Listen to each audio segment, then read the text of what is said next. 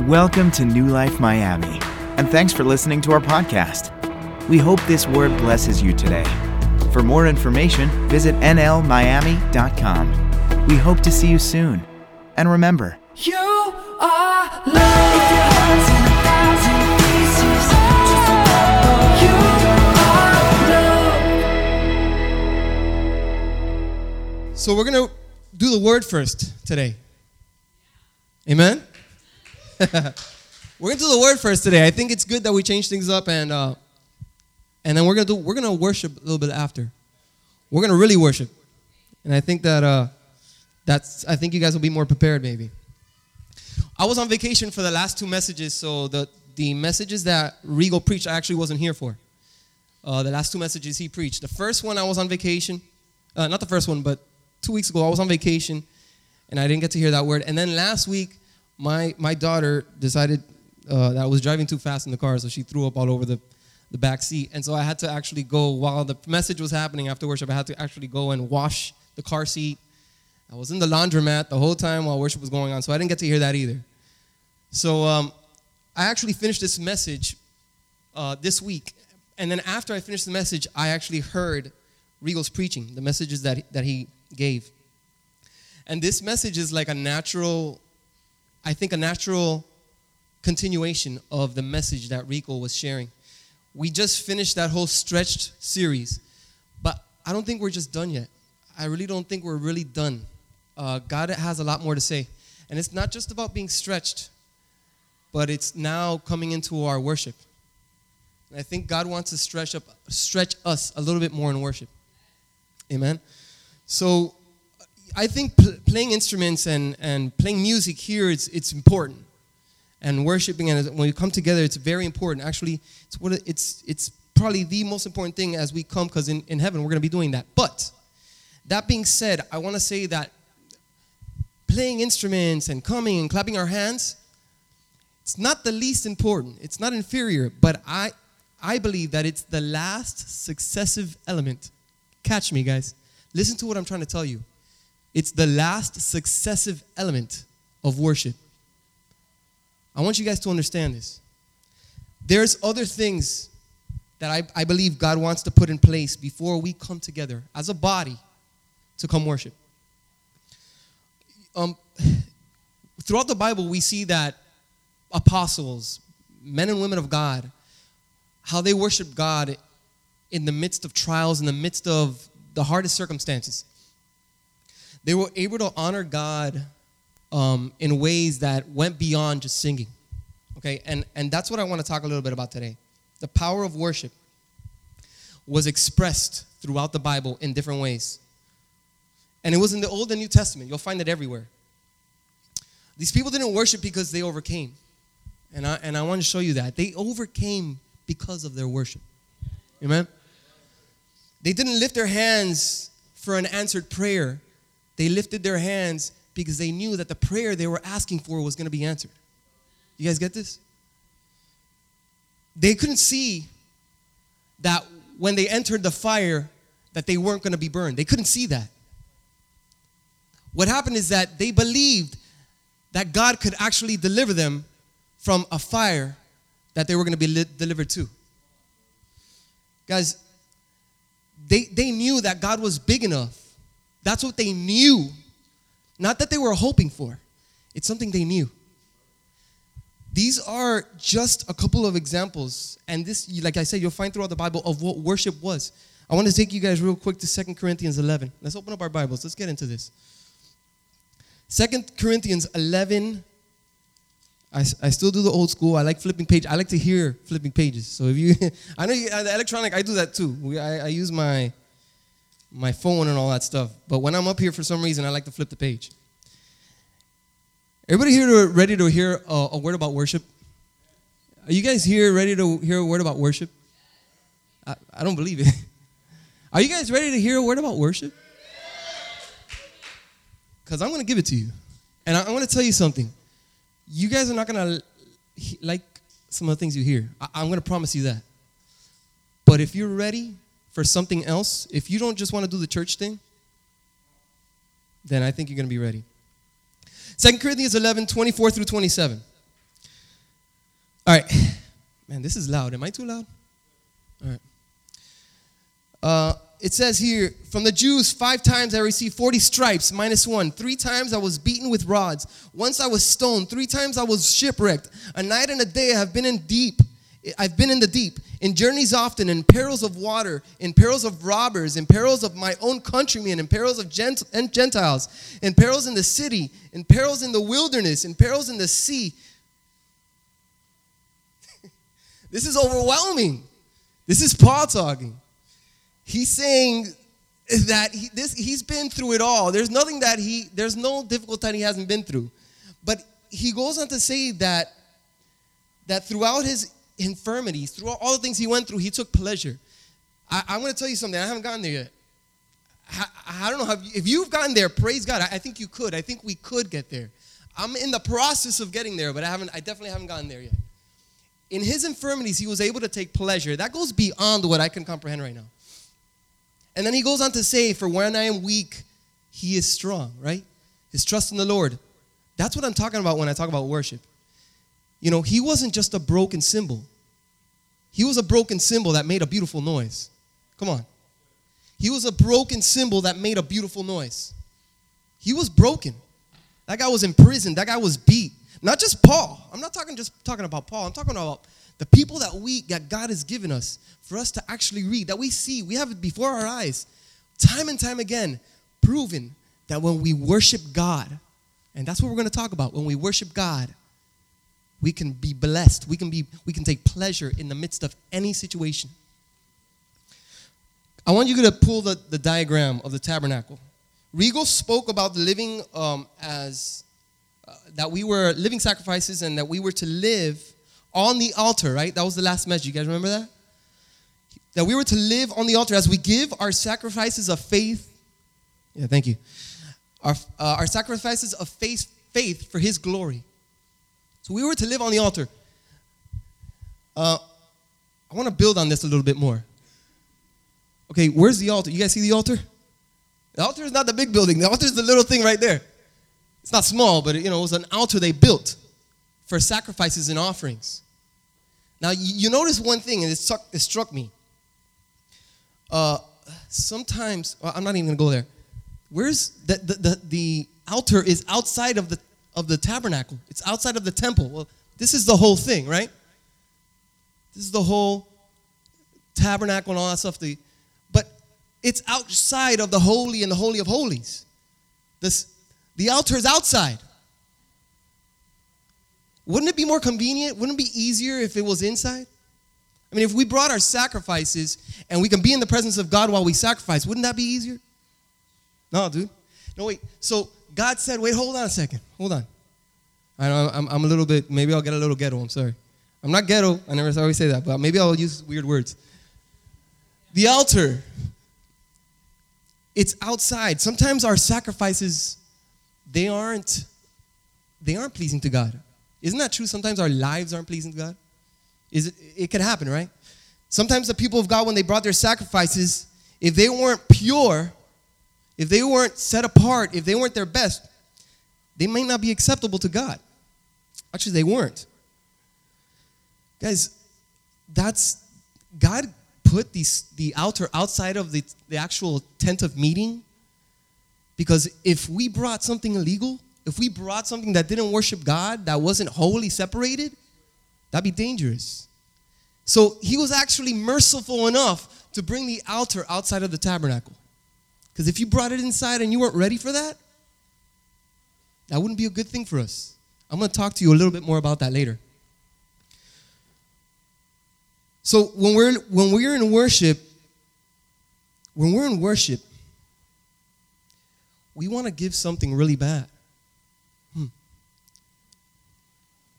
God's been doing something in my life right now. God's been moving me. He's been flipping me inside out. I've, I've said this before.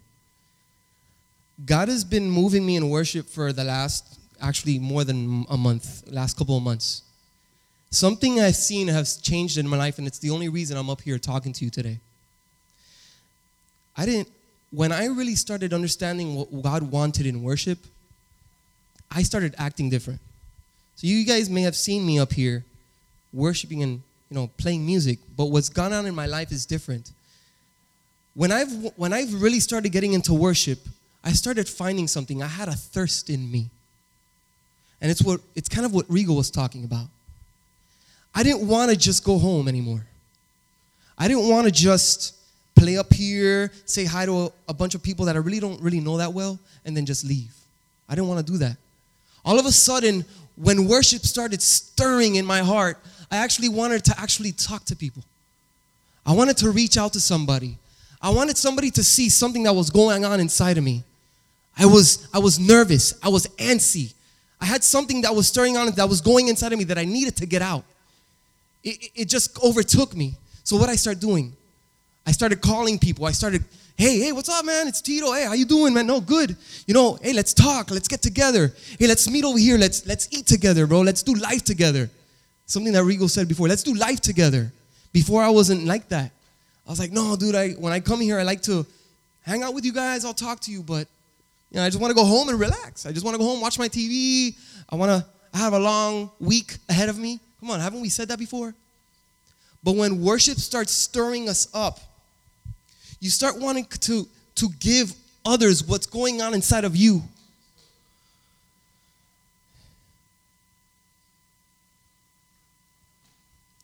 It's the beginning of, of worship, the altar. When we come to the Lord, something in us has to die.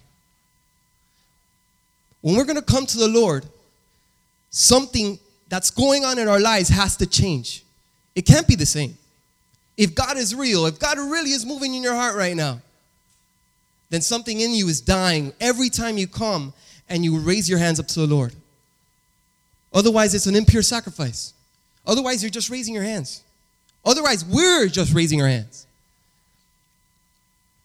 So God, God came and he, and he created worship and he, and he made it to be inconvenient for us. Why inconvenient? Because when you worship, God asks you what you have to give. What do you have to give today?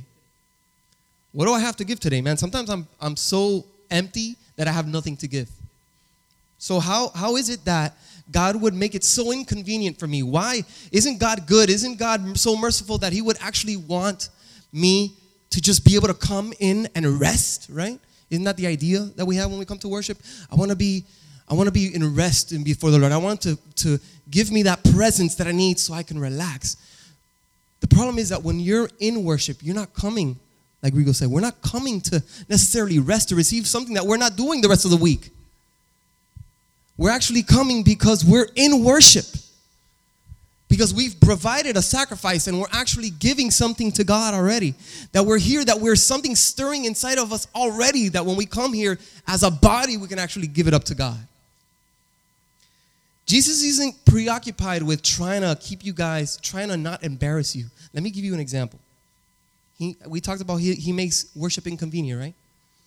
He's not, he's not trying to keep you from embarrassment by resolving your sin in secret, guys. He's not trying to resolve your sin in secret because sometimes when nobody knows your sin, you don't have to worry about how to maintain your integrity. You're too worried. Sometimes we're too worried about maintaining integrity. Yeah? Right here. Yeah? We, we don't want it to come out because that way we, nobody knows. But God doesn't want that. He's not worried about that. How do I know? Okay, let's go. Let's go.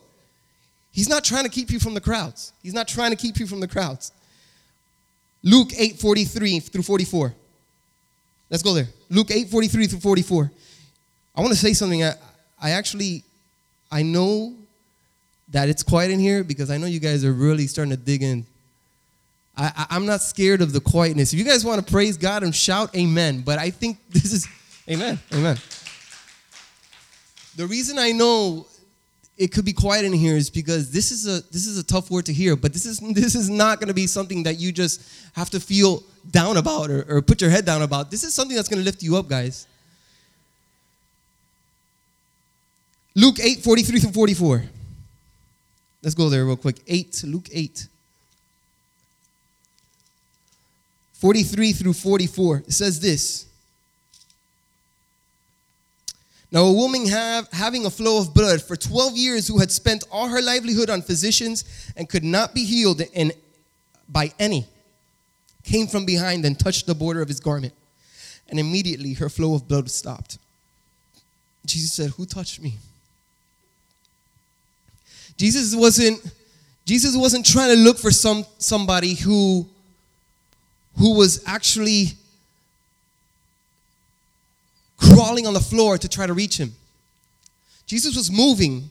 He wasn't concerned with who, who, who actually uh, looks so down that I have to go to. Jesus was walking, and the person who wanted to worship God, that didn't even know God, but something inside him was stirred up, came and touched his garment, went and crawled in the midst of. Let me, let me go before that. But as he went, the multitudes thronged him. There was people surrounding him all over him. He was mobbed. But worship had somebody crawl on the floor to reach him. He's not concerned with trying to stop stop you from doing that. He's not concerned with trying to keep you from the crowds. He's not trying to resolve your sin in secret. He's hoping you'd be willing to break through a roof just to see him. Who was that? The crippled man, remember? The crippled man that tried that reached God? Wouldn't that be embarrassing? No, I don't want everybody to see me this way. No, the man said, "You know what? I don't care. Let's go through the roof." He's not trying to keep you hidden. He's waiting for you to cry out before some religious Pharisees in a house and wipe his feet with your tears. That's what he's trying to do. Why? Because that creates worship. He's not trying to hide you. Why? Why is he doing that? Because he wants to humiliate us? Is God there just to humiliate us? No, absolutely not. But I'll tell you what. Jesus is hoping that you fall in love with him more than you fall in love with your own pride. Come on. Jesus is hoping that you fall in love with him more than your own pride. Isn't that the hardest thing for us? Humility. Sometimes we, we won't be able to go to our own wives and our own spouses, our own husbands, and say, I'm sorry. But you know what we do? Instead, we give it to God and say, God, I for, forgive me for what I told my wife. For this, you know who's talking to you right now? Something that's, somebody that's living it. Okay? It's hard for me to go to my wife. Not now. Not now. I, I'm standing here today because it's not. It's hard for me to go to my wife and say, I apologize. But it's easy for me to go to God. Why? Because we're doing it in secret. We're doing it in secret, guys. We're not worshiping God.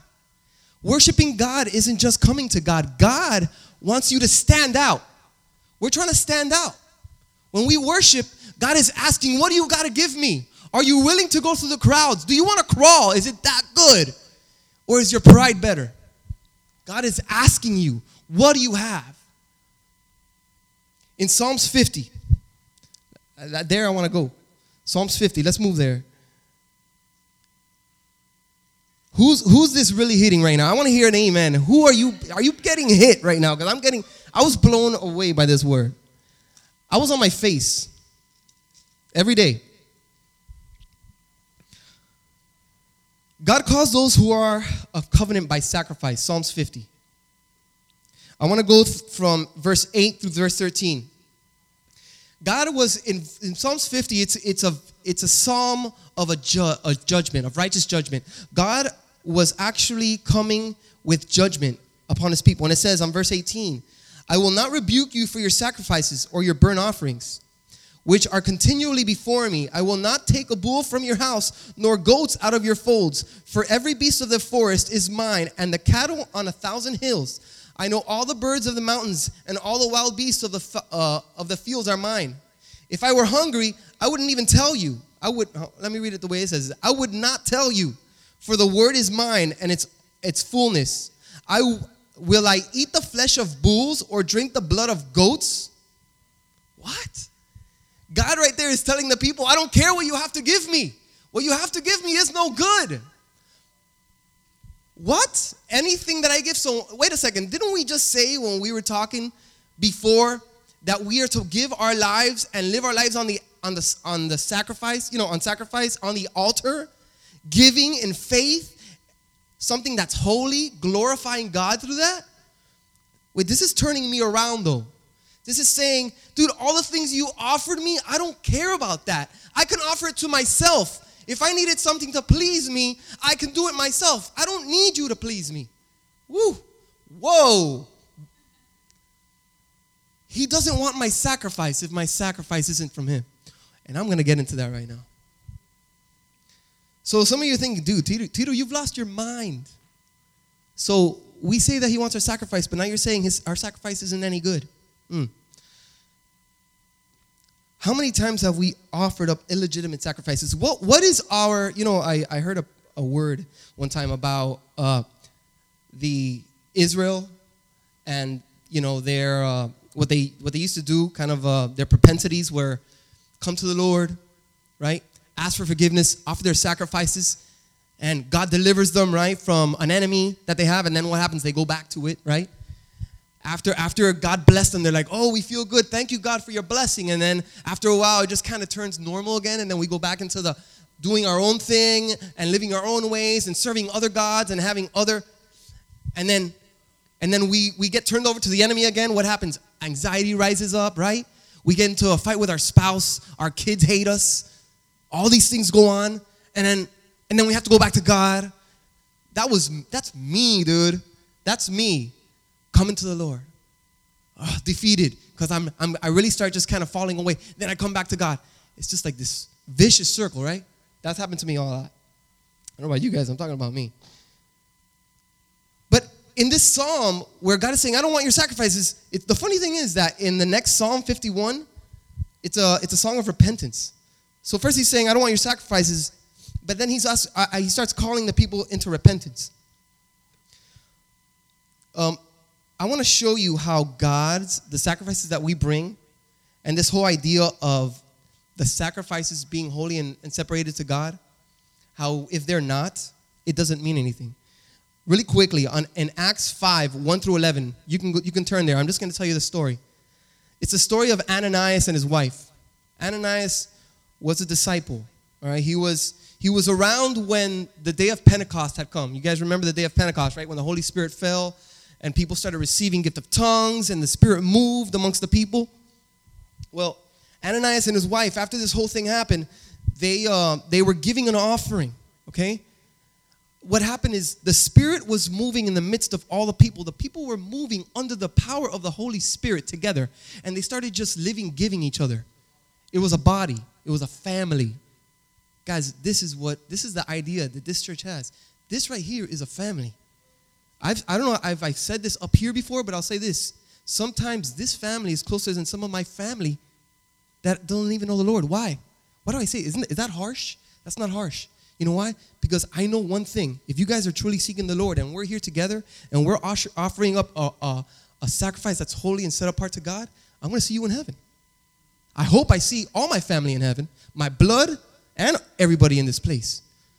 But if this is, if my, if I'm looking at you and I'm going to be seeing you, Kathy, for the rest of my life in heaven in eternity, you better believe that I'm going to start now.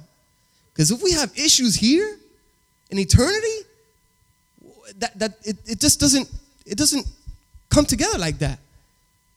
Being a body, being a family means that we're a body and a family here now. That's why this church isn't just coming here on Sundays. That was my problem before. That was my false idea before. It's different. So the day of Pentecost came, Ananias and his wife came and they offered a sacri- uh, an offering. They was they gave money. They, but what happens is what they gave wasn't wasn't everything. They actually held back some stuff for themselves. So in the Bible, it describes that they were li- they actually lied to the Holy Spirit. Because why? Because the Spirit was moving in the midst of the people. So they weren't lying to the people when they didn't give what they really could have give. They were lying to the people and they were lying to the Holy Spirit because the Spirit was the one that was moving in that place. So, so what happened to them? Well, they dropped dead. Their sacrifice was unholy. It was deformed. It was, um, it was blemished. God didn't want that sacrifice. God takes it seriously. It just didn't happen in the Old Testament. It happened in the New Testament too, guys. Our, you know what? Thank God that He's merciful enough that nobody's dropped dead in this place, hopefully. Maybe that means that we're offering good sacrifices, but I can guarantee you this that the sacrifices that, when you, that you offer here, when you come here, if it isn't holy, maybe that says something. Maybe that's why you're still defeated. Maybe that's why you still struggle with peace. Maybe that's why you still struggle with anxiety. Maybe that's why you're still confused. Mm, it's going to get good. it's going to get good.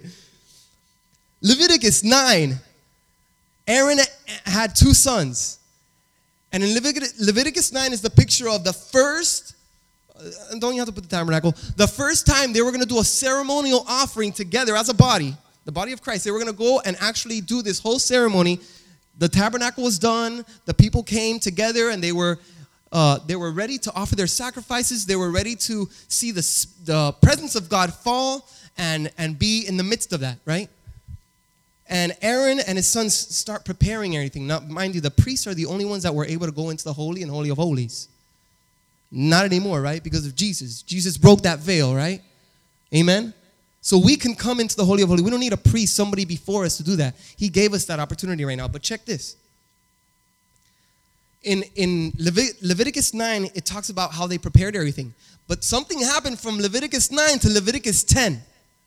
Leviticus 9, Aaron prepared everything. He, he offered the sacrifices. Everything seemed to great, go great. The presence of God fell. And in Leviticus 10, his two sons that were part of the priesthood came with him. They were helping him out. Okay? Check this out.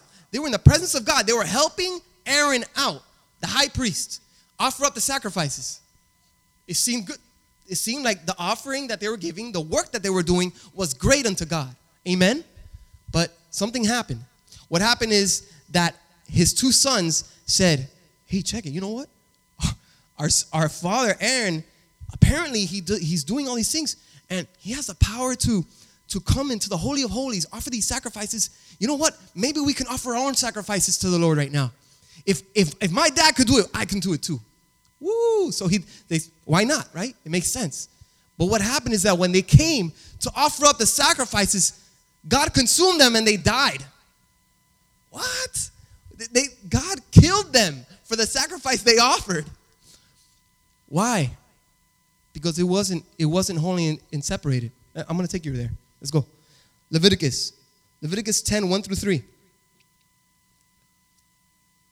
Leviticus 10, 1 through 3. Here it is. Then, I got it right here. Then Nabad and Abihu, those are the two sons, sons of Aaron, each took his censer and put fire on it in it. Put his put sense put incense on it and offered profane fire before the Lord, which he had not commanded them. So fire went out from the Lord and devoured them, and they died before the Lord. And Moses said to Aaron, This is what the Lord spoke. And you know what? You know what it says right there after this? It says, By those who come near me, I must be regarded as holy. Whatever they offered, I don't know what it was. I don't know what they offered God, but whatever it was, I'll tell you one thing, it wasn't holy. And before all the people, I must be glorified. They weren't glor first of all, they weren't glorifying God with what they gave, and they weren't, and it wasn't holy. Why? They weren't trying to give an, a sacrifice that was holy. They were just trying to imitate what their dad did. Ooh, come on. Are you guys trying to imitate somebody else's blessing? Oh, come on. Are you trying to imitate what you see in somebody else? Or are you trying to receive what God is wants, wants to give you? How do you do that? If we're just trying to stand, if I'm trying to stand up here with my guitar and I'm looking at Hillsong and I'm trying to imitate what Hillsong does and look like Hillsong and, and work and live under the, the anointing of Hillsong or Jesus culture, but God hasn't blessed me with that, God hasn't anointed me in that way. If I'm trying to scream, shout, and, and, and create this ambiance of worship, but the truth is, God didn't give me that anointing, what I'm giving to Him isn't holy and isn't glorifying Him. Guys, you got to function in the, in, in the anointing that God is calling you out into. The glory that He wants to see come out of you. The only way that comes out is when you seek the Lord, when you worship God with a real sacrifice, with a holy sacrifice. I need somebody to say amen in here. All right, good, good. I just need one amen. That's it. No, I know you guys are good. you guys can make noise. Look at, listen. I'll stop right now. If you just want to start jumping, let's do that. I don't care, because this is what church is, man. Guys, we're gonna start learning what worship is. But before we go, why am I saying all this stuff? It, it seems like I'm not even talking about worship yet. It's, it's kind of true. I'm not really talking about worship yet. I'm not. But the reason I'm not getting into worship right now is because there has, something has to happen before we worship. The lady with the flow of blood, the uh, the man who was taken down by the roof, the um, the, the the prostitute that was slain before Jesus' feet in the, front of the Pharisees that I had mentioned, that kissed his feet and, and wiped her, his feet with her tears and, and, and wiped them with, with her hair, hair of her head. That was worship. She actually satisfied everything in that moment. Everything was satisfied. Everything that God expects to be holy and satisfied was satisfied in that moment. But if you're not doing that, God is asking something from us. And you're gonna and you're gonna and you and you're gonna find out why those things were offered, that those things that those people offered, why that was worship. Why? Why so instant? Why, why do some of us still struggle with worship? Something else we haven't done, or something else we struggle with, is repentance. Sometimes, uh, you know, me before years ago, actually, I, I this is this is what I did. Repent. Uh, when we talk about repentance, you know how it, uh, a lot of us try to change things, um, the way we do things when we come to the Lord, and that's good. That there's nothing wrong with that. You know, you want to change the way you are, right? But God changes you, right? This is what we speak of. God actually changes us. But when it talks about repentance, and you see this in Matthew 3 2, just for reference, you guys can write this down. That's when John the Baptist was standing before the people and he said, Repent, for the kingdom of God is at hand. You guys know that? Amen? Yes? Yes. So John came and he said, Repent, for the kingdom of God is at hand. But when he said repent, he didn't say change what you're doing, he said change how you think. That's what repent means. I know a lot of you guys know this. Maybe this is just fundamental. But you know what? I, I, for, for maybe a couple years of my life, I didn't know that. I didn't have that idea in my head. I kept trying to change what I was doing. And then I said to myself, well, maybe God's gonna change. Well, God will change me because if I'm not listening to this music anymore, if I'm not, if, if I'm going to church every day of the week, if uh, if now maybe I'm I'm just being more responsible, if, and it never worked out. Never worked out. I always failed constantly, constantly. And God kept, I never got the idea of repentance. Repentance means to change the way you think. Well, wait a second, isn't this a spirit thing? Doesn't, doesn't God move in our hearts? Isn't our heart changed when we come to the Lord? Oh, when we believe. Yes, the Spirit of God enters us. But if you don't change the way you think, you're going to still live in defeat. What's repentance? The power of God is always there. Well, what's repentance? Repentance is when you come to the Lord, you start thinking differently. If if the woman that if the prostitute that came before the Lord did hadn't changed the way she thought at that moment, she wouldn't have changed. She would have gone back and done the same sin. But because she was so broken before she came to the Lord, her mind was already changed. She says, I can't live this life anymore. This life isn't giving me anything. But I've seen a man I've seen a man that walks that has power. I've seen a man that walks and heals people. If that man, if I can just get close to that man, if I can just be in his presence, excuse me, if I can just be in his presence, in the presence of that man, something in me is going to change. She already had that going on inside of her.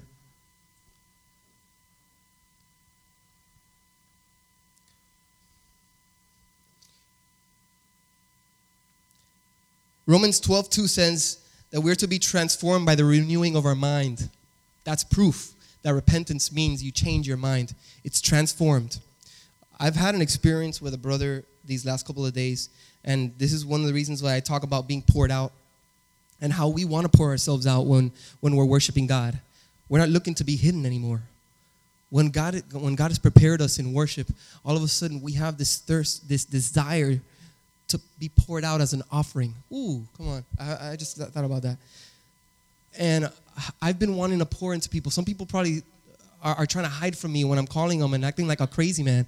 But I'm calling people and I'm, and sometimes I have to stop myself because maybe I'm coming off too strong. But the spirit inside of me is, is giving me such urgency that I'm hoping that if these people are willing to receive just one thing that I say, I know their lives will change. Not because of what I have, what I am, I'm nothing. But because of what the worship that's going on inside of me, I, I think that if they just would listen, open their minds up to one thing I have to say, that's going to be so powerful that they're going to change. They're going to change the way they think. They're going to repent. And when they repent, they'll be ready to worship God. Amen? So before we even worship, we, we should be in a state of repentance. We should examine ourselves. That's what Romans 12 2 says. And, and Rigo actually shared Romans 12 last, uh, last week 12 1 and 12 2.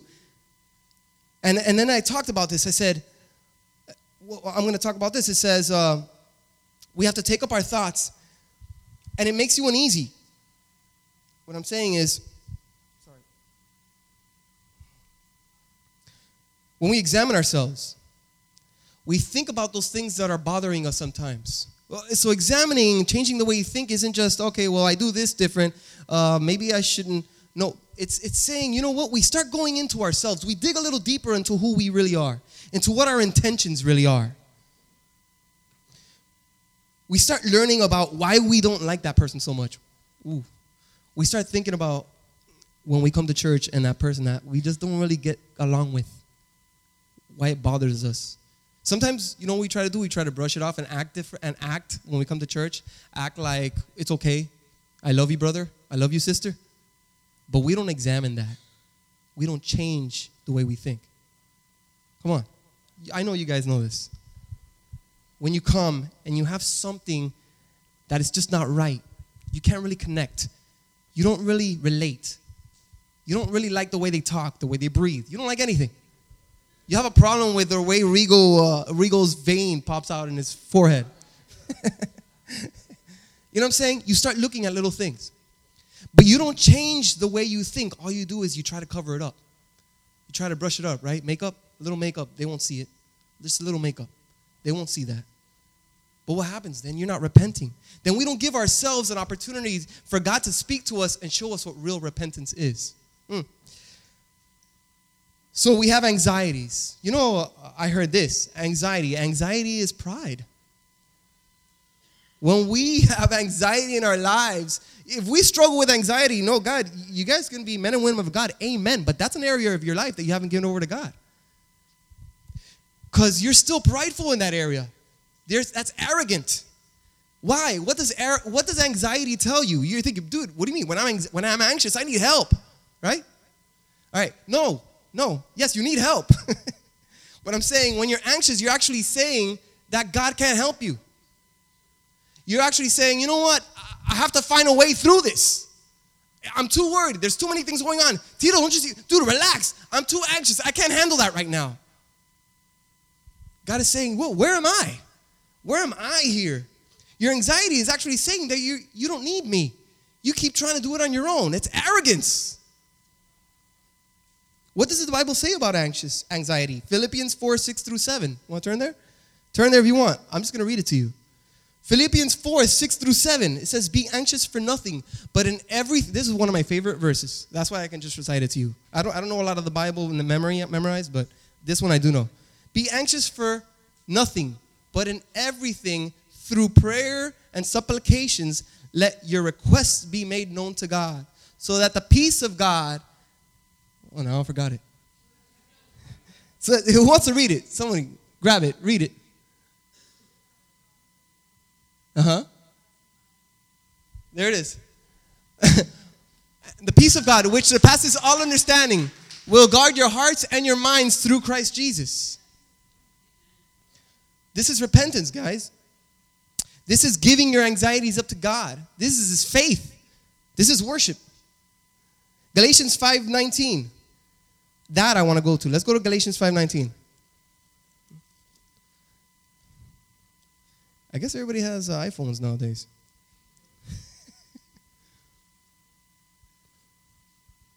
Galatians 5:19. Here we go. Worship is your time with God through sacrifice, pronunci- uh, pronouncing worth to God. And this is what I want to go into now. We're gonna we're gonna talk about something that I really wanted to get into. I'm gonna be starting to to bring things down to a to bring it together now. And it's in five. What did I say? Verse 19. And it's this. Now the works of the flesh are evident, which are adultery, fornication, uncleanness, lewdness, adult, idolatry, sorcery, hatred, contentions, jealousies, outbursts of wrath, selfish ambition, ambitions, dissensions, heresies, envy, murder, drunkenness. It's going to keep going. Revelries, of which I tell you beforehand, just as I also told you in time past, that those who practice such things will not inherit the kingdom of God. we're supposed to give worth to God when we worship God. It's giving worth to God, but how do we give worth to God when we're stuck in things that don't allow us to, to proclaim that worth? If we're stuck in our anxieties, if we're stuck in our sin, if we're stuck in things that don't allow us to move into that worship, into that life giving sacrifice, then we can't proclaim the worth of God. We have a problem to do that if, if we're stuck in the things that try to keep us bound. Matthew 25, 24 through 30. Matthew 25, 24 through 30. I want to talk about worth. I just mentioned it. And uh, I'm going to finish with this story. It's going to give me, give me a minute. I'm not saying I'm done, but I'm going to, I'm going to give you this story. And you guys, uh, I think this is going to be the meat, I would say, of what I wanted to say today and what, where we're trying to come to. We, talk, we spoke about sacrifice. We spoke about repentance. We spoke about God making uh, worship inconvenient for us. Because if we're thirsty enough, if we hunger and we want to worship God, there's going to be worship when we can come to Him out of the secret place and glorify Him in our brokenness. We spoke about that. But I want to talk to you about this in Matthew. Matthew 25, 24 through 30, it says, it's the parable of the talents. It says, Then he who had received the one talent came and said, Lord, I knew you to be a hard man. Before I even go there, I'm going to tell you, I'm going to give you the parable real quickly. Okay, a man uh, who had three servants went away and gave each one of those servants a portion of talents. Um, talents were money, uh, you know, just coins. And he asked them to do something with those talents as he went away and that he would come back. But he was gone for some time. Um, and when he came back, he asked them what they did with their talents, what he did, what they did with what he had given them. And then in verse 24, he's come back, and uh, all the first two, he gave some talents to. He gave one certain, and then they actually made a profit of what they gave, of what he gave them. And then the last one, which is verse 24, it says this: Then he who had received one talent, so the other ones received more, but this one only received one, came and said, Lord, I knew you to be a hard man, reaping where you have not sown and gathering where you have not scattered seed. Ooh, let me stop there. I want to say something. So the Bible said this kind of, I was struggling with this because the man was saying that his Lord, his Lord, the man, the, the, the man who was Lord over them, um, reaped where they ha- where he has not sown. Uh, what else does it say? And and gathered where you have not scattered seed. So he was telling that his Lord, he was saying, I knew you to be an unjust man. That's what he was saying to his Lord. You, I knew you to be a, a difficult, harsh man. Someone that isn't just, someone that will do anything they want to do no matter what I do. Okay, so I was like, wow, he's calling him harsh. And I know I was kind of relating this to the Lord, so I had a hard time with it. I was like, how is how is it that he's calling him harsh? Because later on, I'm going to show you, it was weird the way the Lord responded. And then he calls, and then I found something else. I said, wow, he is kind of harsh because he's calling this servant lazy and wicked for something that didn't seem so significant, right? He had one talent and he didn't throw it away. He didn't throw the talent away because he just said, well, it's just one talent. He didn't do that. He kept it and he actually saved it. He hid it. So I'm thinking, why the Lord, this Lord does seem kind of harsh. Why is he telling the servant that that he was lazy and wicked? Didn't make sense to me. So I'm thinking, wow, this is blowing my mind right now. But then I looked into the verse a little further and I and I, I had to ask Rio because I, I've never really studied Greek or, or Hebrew, but it opened my eyes so much when I did. Because I understand and I found the answer to this. It says, uh, and then in verse 25 it says, and I was afraid, and when I and I went and I hid the talent in the ground. Look, there you have what is yours. He says, Look, look, I have what you gave me, you know, here. The problem is, is that the uh, verse 24, when it says to reap, I just wanted to add this. When it says to reap, the servant is, it's, it means to cut down. So it's saying, uh, he knew the Lord, which he called harsh, to be somebody who just cut things down and took things without even worrying about it. He took what was good and bad. He just took it all. So he also felt that he that the Lord didn't really find worth in what what, uh, was given back to him.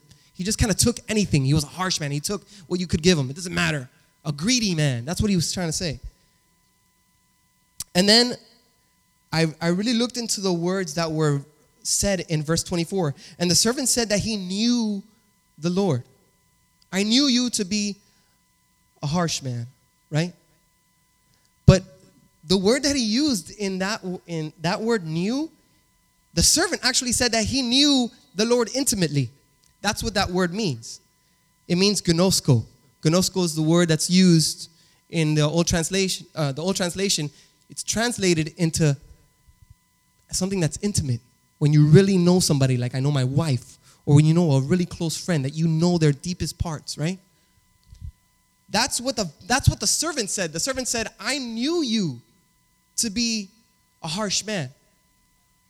Problem is that in verse 26, check this out. But his Lord answered and said to him, "You wicked and lazy servant, you knew that I that I reap where I have not sown." Wait a second. The Lord is actually admitting that he reaps where he, he doesn't sow. That's what killed me. I was like, so he's saying he's harsh? So is God saying that he's harsh to us? Doesn't matter. I'm harsh. I'm who I am. You got to accept me? Hold on. No, that's not what he's saying. When you look into the word no in verse 26, it's different. Check this out. But the Lord answered and said to him, You wicked and lazy servant, you knew that I reap where I have not sown. The word he used there was not the same word that the servant used. The, sa- the servant used the word know as being something intimate. The Lord used the, wo- the word, the Lord, the word, the uh, no, as something, uh, right, right here. Not as something that's intimate, but that's something that he perceived with his eyes. Oof. The servant, the Lord was telling the servant, You said you knew me to be intimate. You said you knew me intimately, and that's why you did what you did. But you didn't know me intimately. You only know what you've seen. You only knew what you perceived.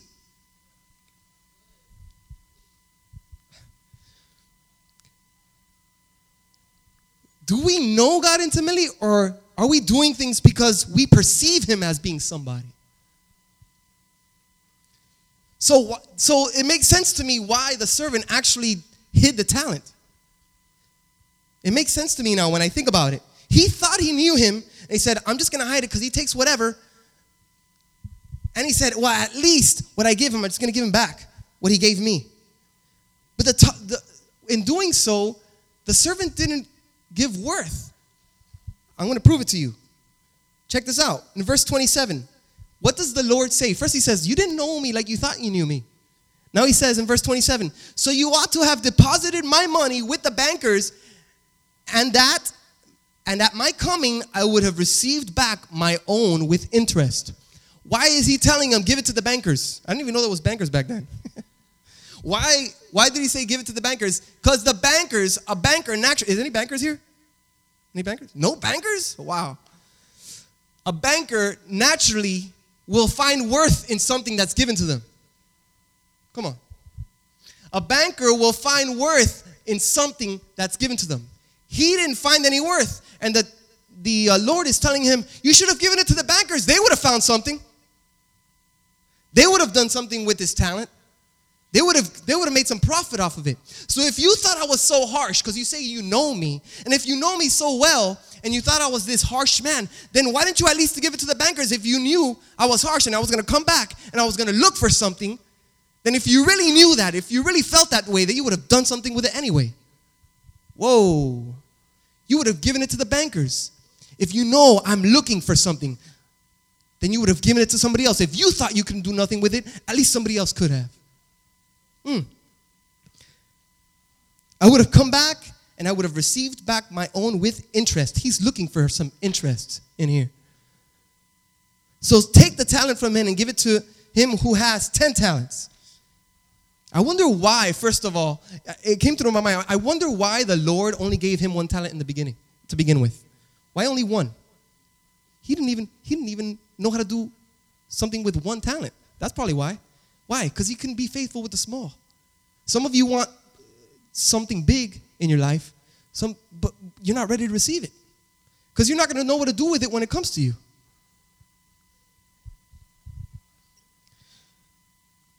So, at times we treat the presence of God this way. We, we, we sometimes treat the presence of God and worship like the culture of our day right now. How's the culture, man? Culture just temporary, temporarily looks for things to, to, to please them. And we treat the presence of, we're so conditioned. We're so conditioned with, with how this culture is conditioning us and how we're being shaped by this culture instead of shaping this culture with what God has given us. We need to introduce our faith to the culture. We, we, we don't want to introduce the culture into this because it's all temporary because we seek something just for now. We come, we come to church on Sundays. Not, I'm not, I know a lot of people don't do that here, but a lot of times people come to church on Sunday because they're waiting to receive something. When they go out there, they're just going to be destroyed again. They're just going to go back to their temporary lives. And then they're going to come for another temporary fix. And, it, and God doesn't really move in that. And then you don't see power in, the, in what God has to give you because you're, you're just bringing in your own idea and your own culture into this church. Let's not do that. Let's bring worship into the church. I'm ready to bring worship into this church. He handed us potential. He gave us something and he says, There's potential in what I gave you. What do you guys know what potential energy is? In in, in the law, laws of physics, potential energy is energy that something actually has, but that is not actually being used. So there's potential in something being used, but it's actually not being used. It's at rest. So God is giving us potential energy, but nothing happens with this potential unless it's acted upon. Check this out potential energy, the energy possessed by a body by virtue of its position, come on, of its position relative to others. Virtue, the virtue of its position in re- relative to others. We have potential in this place. We have potential before God. But first, if we don't have God moving inside of us, it does nothing. It's just potential. If we're not moving in the body together, it's just potential. We're standing here next to each other and we're not even moving. And God is saying, dude, you gotta bump, you gotta bump yourself up against somebody right now. Because when you do, there's gonna be a reaction. And that potential energy is gonna turn into kinetic energy. And when kinetic energy moves, it grows and it expands. And guess what? Boom! The, the earth was created, the heavens were created, stars, the heavens that we know. Darkness turns into light.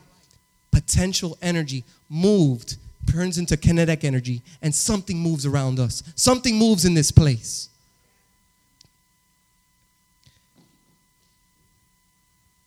Guys, I want us to, I want to, I want to encourage you guys.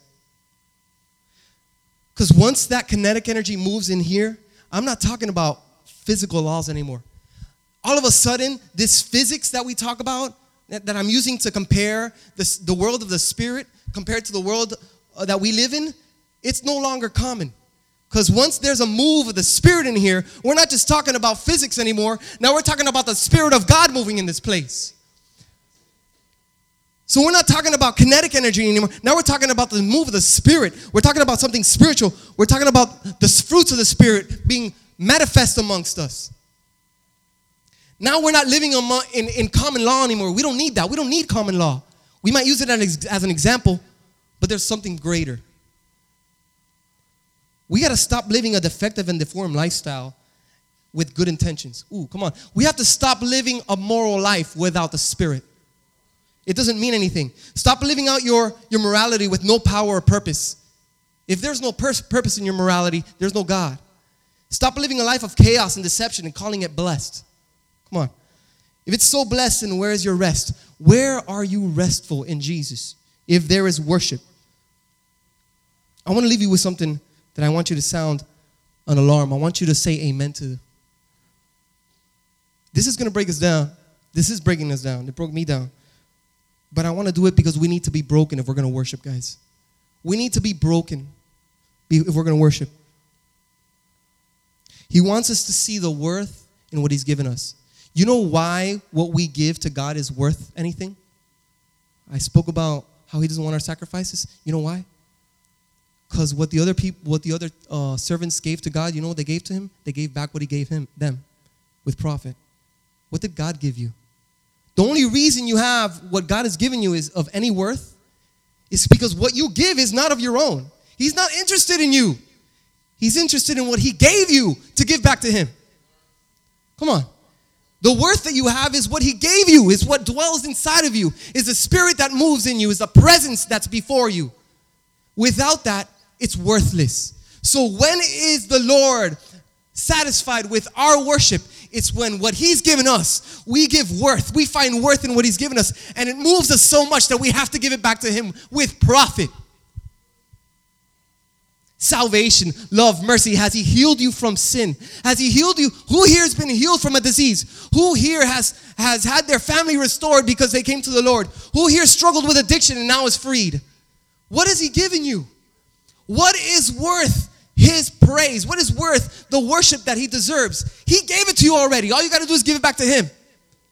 Surrender your life to the Lord. Surrender and worship God with what he's given you. The moment you do that, you're going to find something happen in your life. Amen. Let's stand right now.